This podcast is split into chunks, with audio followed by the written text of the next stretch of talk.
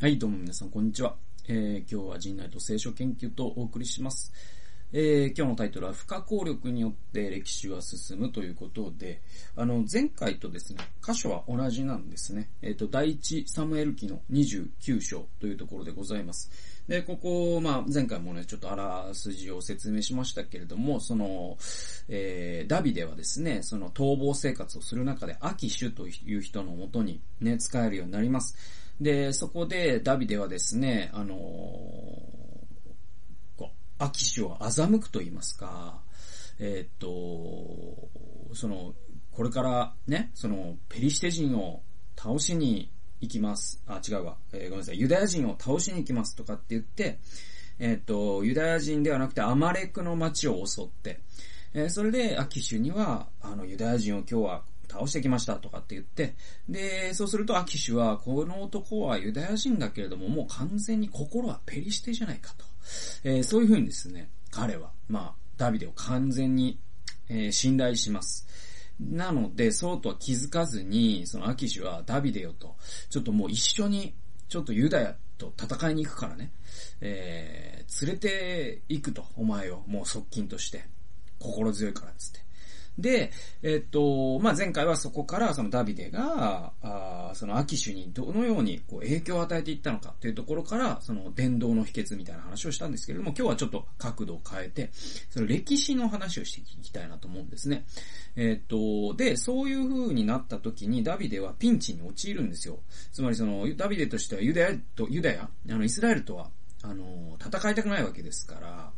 えー、でもそこで、まあ、合流したペリシテ人の他の首長たちがこれに反対するんですよ。こいつはイスラエル人だから絶対裏切りますよ、とかつって。で、アキシュも泣く泣くですね、あのー、それを受け入れるわけですよ。まあ、あの、ペリシテ人の首長たちは、今は寝返っているかもしれないけど、この男は、サウルの部下で、ペリシテを討伐することで、名を挙げた、まさにあの、ゴリアテを殺したのはこいつじゃないですか。こいつ絶対裏切りますよ、とか、とかって言って、言うんですよ。で、アキシュは、まあ、ダビレ、ダビデにですね、年頃に話して、次楽に帰ってもらうわけですね。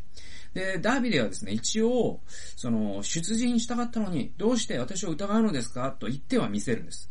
まあ本当に、まあダビデがですね、大根役者じゃなかったことを祈りますよね。もう、あの、内心はもうめちゃくちゃ嬉しいのに、残念だよっていう、言ったんですよ。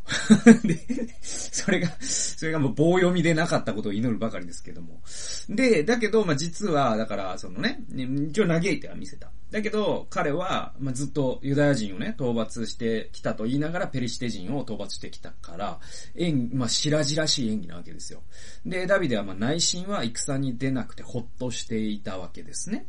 で、もしダビデがこのままアキシュと共に出陣していたらどうなったか。それはユダヤ人と戦うことになっちゃうじゃないですか。そうするともう完全なるダブルバインドという状態に、えー、ダビデは陥っていたわけで、だから、アキシュ以外の、えっ、ー、と、ペリシテの主張たちの、そのダビデを連れて行くのは反対だという、この反対の主張っていうのは、ダビにとっては本当に救済、救いだったんですね。で、ダビデはこの時、自分の出陣にと、ついて、その自己決定権を持っていないじゃないですか。私行きたくないですとも言えないわけですよ。だからもう周囲の状況を通して、神がダビデをお救いになった話として、この話って理解できるんです。この29章にですね、こう、神様はこうなさったという言葉は一つも出てこないんだけども、えー、一貫して神様がなさった話なんですよ。この29章って。えー、つまり、神様が周囲の状況を通してダビデを救済してくれたっていう話なんです。で、神様の導きっていうのはこのように、その自分、自分のですね、主体的決定によってのみ進められるものではないんですよ。えー、むしろ自分以外の不可抗力によって進んだり押しとどめられたりすることの方が多い気が皆さんしませんか？僕はそうだと思いますね。で、僕自身の人生考えるときも、なんだろうな、その自分の人生を本当に決定づけるようなね、その出来事であったりとか、えー、こういう風に神様は自分を導いたなっていう、その人生で5つのね、出来事を挙げてくださいって言われたときに、自分の意思決定によって選んだものと、それは向こうから神様が不可抗力によってね、くださったものを分類していくと、多分僕は80%ぐらい後者、つまり、えー、自分ではなくて、えー、その不可抗力によって、例えば僕の場合はうつ病になったこと、これはもう自分からなろうとしてなったわけじゃないじゃないですか。向こうから来たわけですよ。でも自分の人生に、まあ、一番大きな、なんていうのかな、啓示を与えてくれた出来事でもあったとかっていうこと。そしてまた人との出会いなんかもそうですよね。で、えっと、考えてみるとね、イエス様のその十字架、これはもう神のご計画、そして歴史の中のカイロス的なね、モーメントなわけじゃないですか。でもこの十字架すら、イエスが進んでかかったのではなく、もちろんイエスはですね、私は進んでこう行きますと言ってますよ。ね、エルサレムに進んでいかなければいけないと、弟子たちに言ってます。だけど、その十字架にかけるという決定はどこでなされたかというと、祭司長たちが閣議決定をしたことで、えー、そうなったわけじゃないですか。イエスをね、十字架につけるというのは。だからこれもイエスが、ちょっと、あの、ヘロデさんちょっとお願いがあるんですけど、十字架にかけていただけないでしょうかっていう話じゃなかったわけですよね。だから、これも、不可抗力によって進んだんですよ。で、そう考えるとね、我々にじゃあ何ができるのかってことを考えるわけですよ。そうするとね、あの、歴史の背後に働かれる神様の、ね、この大義、これを理解しておくっていうのはすごい大事だと思います。まあ、あの、神様の、その、えー、歴史というのは、もう創造の時から今に至るまで、えー、ずっと連綿と続いているんだけども、そのね、大義っていうのかな、あの、大きな流れっていうのがあるんです。で、まあ、そういう、その、まあ、物語神学って言ってですね、まあ、今、あの、割と神学の分野でも注目されている。で、最近だとあの、マイケル・ロダールという人の神の物語という本なんかもすごく面白かったんですけども、まあ、そういう、うんと、大きな旧約、そして新約、そしてその教会時代、そして今我々があるわけじゃないですか。で、そういったもののその神の大きな見心、大きな歴史の流れ、神様はこのように今歴史を導いておられるのだという大義、これを理解しておくとですね、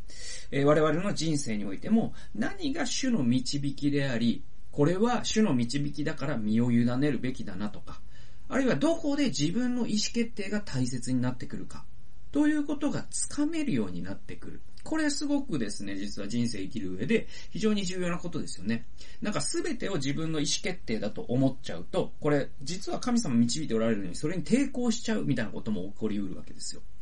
逆に全てが導きだからって言って何もせずに置くと、本当はここは自分で意思決定しなきゃいけない部分で、それができないということも起きてきます。えなので、これをですね、瞬別できるようになるためには、大きな神様の意志っていうこと、神様が歴史を導いてこられた、その歴史を把握するっていうんですかね。まあこれ聖書通読をするとかもすごい大事なことですし、そういう物語神学みたいなものに触れることもすごく役に立つかと思います。まあそんなことをですね、考えながら、不可抗力によってって歴史は進んできたんだっていう認識。これもですね、すごく大事なポイントなんじゃないかなと思います。ということで、最後まで聞いてくださってありがとうございました。それではまた次回の動画及び音源でお会いしましょう。さよなら。